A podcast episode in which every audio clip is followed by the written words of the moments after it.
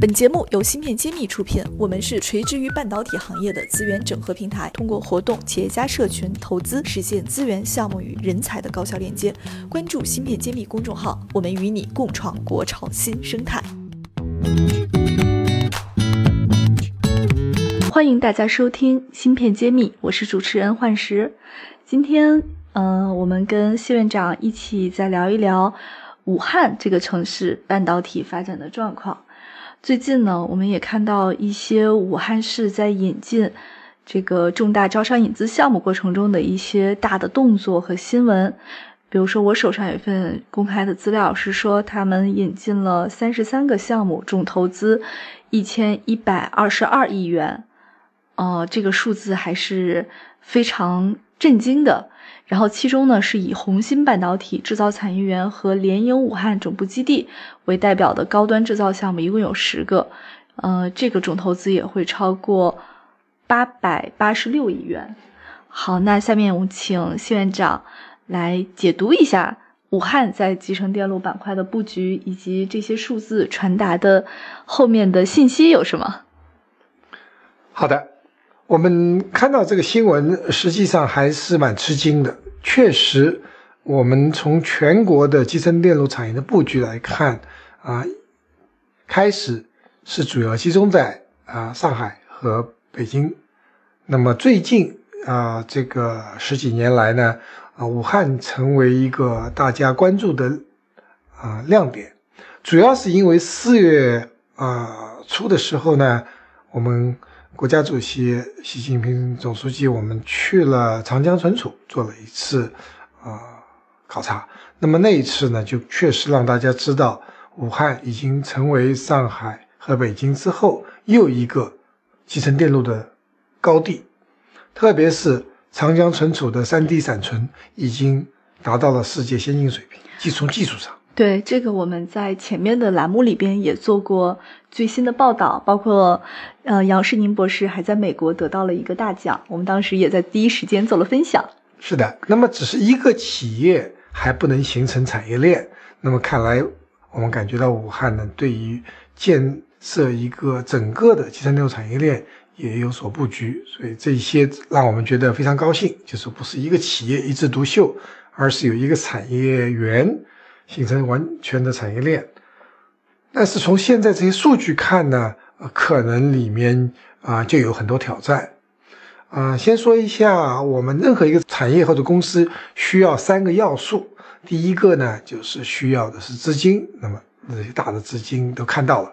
啊，更重要的呢是要有一个技术的来源或者技术的积累，新的公司是非常困难的。第三要素呢，可能也是。决定性的要素，你要有一个强大的呃世界级的团队。那么今天我们看到的这个资金是一千二百八十亿，然后我并没有看到技术这个团队领军人物和我们的这个技术来源。那么我们看到的只是一些数字，那我们期待它能够有好的发展。但是实际上，我更关心他们的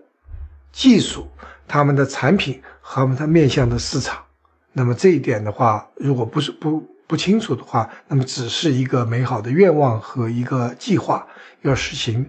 啊，真正执行呢还是比较困难。当然，武武汉有一个很好的基础，有武汉新兴和长江存储打了十几年的基础，所以我对武汉还是寄予厚望。但对于这个刚刚宣布这个项目呢，我们有待呢在。观察到底它能不能真正达到它预期的这个那么大的投资量和它的产出啊？说预计每年产出是六百亿啊元这样一个产出，那么这样一个是巨大的一个数字。我们做一下对比，我们今天中芯国际经过差不多二十年的努力，十八年的努力呢，中芯国际的产值是两百多亿人民币。那么如果说这个项目要达产，在二零一九年下半年正式投产，呃，预计呢那个实现年产值六百亿呢，这实际上是值得这个质疑的，因为这不是一个短平快的项目，我们需要时间的考验。而我们今天还有一个数据要看，台积电是全世界最大的代工厂，那么台积电拥有最先进的技术，它的销售额应该在中芯国际的十倍，也就是说达到了差不多两千亿这样子一个一个水平。那台积电是一个世界第一，呃，占整个市场份额百分之五十以上，拥有这个三十多年历史的公司，所以要轻易的达到这样说在啊短期内达到这样一个六百亿的销售额还是比较困难的。嗯，我这里也做了一点这个搜索，看了一下红芯半导体公司的一个过往的一个情况哈，好像它是总部是位于武汉市临港经济技术区开发区的一家制造公司，然后立志成为全球第二大的 CIDM 晶圆厂。这里能不能请谢院长给我们解释一下，它呃这是切了什么细分方向吗？好。这里 CIDM 现在大家比较公认的是中芯国际创始人，也是青岛的那个新恩半导体的创始人张永京，我们的老领导张永京创办的呃公司所提出的 CIDM。C 的意思叫 Commute IDM，就说中国没有真正意义上的 IDM 到现在为止。那么 C 呢，就是说让我们这个 C 是大家有一有那么一种共享的意思。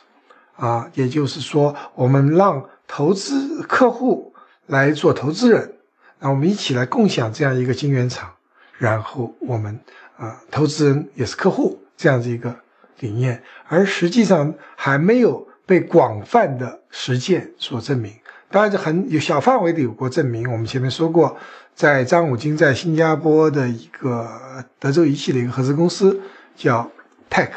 TECH，他们是做过小范围的实实验，那么它只是局限于三个客户而已。那么你要做到那么大规模的话，还是需要很多很多的客户做你的投资人，所以这个不是那么容易的。那么现在也说到这个 CIDM，啊，这个公司叫起名字也起得非常接近于台积电，台积电叫 TSMC，这个公司叫红星呢叫 HSMC，啊，非常类似。那么要做呃，把那么大一个投资的公司都投资的制造线都能够满，要做到六百亿人民币销售额，实际上非常具有挑战性。芯片揭秘栏目组现将每期音频整理成文字，并在公众号发布。想获取文字版内容，请关注公众号“茄子会”，更多精彩等着你。OK，它的方向好像是主要运营逻辑先进工艺、成熟主流工艺以及射频工艺、特种工艺来做先进的制成的代工哈，呃，所以这个我也不是特别清楚。呃，半导体逻辑制程厂中是不是还有什么其他的公司也在这方面是佼佼者？不管怎么说，从他的报道上来看呢，他是说他们可以建一个技术最先进的十二英寸的生产基地。而且一期即就能实现月产四点五万片，呃，预计在二零一九年底就可以投产。我不知道这个这个数字分析下来可行性高不高哈？我觉得太乐观了，应该是没有啊。那么就我们今天这样说吧，我们世界第一的台积电，如果造一个厂，在这段时间达到这样一个呃目标的话，是可能的。但作为一个新公司，你需要。人才的积累、技术的积累、客户的积累呢，那么这个可能性就比较小。那我们拿中芯国际创业的经验，我们前面从从无到有，真正能够达到这样一个量的话，我们还是经过了起码五到啊七年的这个努力，并不是说，而且我们当时还是十十八寸厂，那么十二寸厂四点五万片，相当于十多万片的八寸。达到这样一个规模，中芯国际应该用了几乎十年的路程。那么，如果说你在这个那么短的时间，啊，两年内要达到这样子一个目标，我们认为啊，有那么一点急功近利了。是啊，这个可能从研发上面是比较好实现的，但实现到工厂的量化生产有很多的不确定性哈。啊，研发也不容易实现，因为你要它已经是写的很清楚，它是先进的逻辑。工艺，好吧，就是这个罗先进的，我们把定义。既然你定义先进，啊，据我所知，我们是定义为十四纳米到七纳米这个水平。那你的技术来源哪里来？全世界掌握啊这个这样先进技术的公司不到五家。那你的技术到底哪里来？是是 Intel、台积电、三星转让给你的呢，还是说你自己拥有的？如果自己拥有，我还不知道除了这三家以外，谁掌握了这样最先进的技术。还有就是不知道这个技术是由哪一位高人来领军对，带领军。人物也不清楚。在这种情况下，我们可以说有太多的不确定性，那我们需要更多时间去了解。那我们也是预祝啊、这个 HSMC 好运。那我们本从我个人的经验来说，呃，这个时间做到这样子的一个规模是呃可能性是比较小的。嗯，那这里我再引申一个问题，因为我们的节目前面也讲过，南京在大力推广半导体，上海在推广半导体，包括我们也讲过广州，今天我们又讲了武汉。那在这么多城多的城市都在呃轰轰烈烈的投资半导体行业，谢老师，您觉得呃中间大家应该如何做一个差异化的竞争呢？或者说这个里边是否有一些可规避的一些风险呢？是的，我觉得整体我们像国家应该有这样子一个规划，国家一定在考虑，比如说呃发改委啊，呃国家的工信部他们会有这个规划，但实际上各地政府呢又有他自己的考量，我要招商引资，我要发展经济，呃就业，方方面面提高我们这个科技的含量，做这样子的那个转型发展，所以各地可能有自己的这个想法，但总的来说，我觉得各地要有特色。哎，你不要说我今天希望把我们省或者我们市做到中国集成电路的第五大中心、第四大中心，这没有意义。你我就说你完全可以考虑说做一个别人没有做的，做到中国第一大中心。那比如说我们现在啊、武汉已经很确定了，国家已经把它定位为是存储器、闪存，就是那个三 D 闪存的这个中心，全中国没所有的资源。现在基本上往那边倾斜，做做三 D 闪存。那么上海有上海啊、中芯国际和华丽华虹红利，那么主要还是以代工有特色的。那么最近有合肥开始做动态存储器 d r a 这就很好。广州月星，嗯，他们提出的是做这个电源管理、物联网芯片，所以它都有这样子一个特色的特点出来了。那么这样子，你不用做中国争取中国第三、第四、第五，你就是中国第一。细分领域细分领域。那我现在未来看到各个地方可以考虑的几个方向，一个是汽车电子芯片的方向，对吧？这是你要考虑的。还有图像传感器，手机摄像头越来越多，越来越高高的。那么我们在呃江苏那淮安，可能有个德怀，它就是专门做图像传感器的。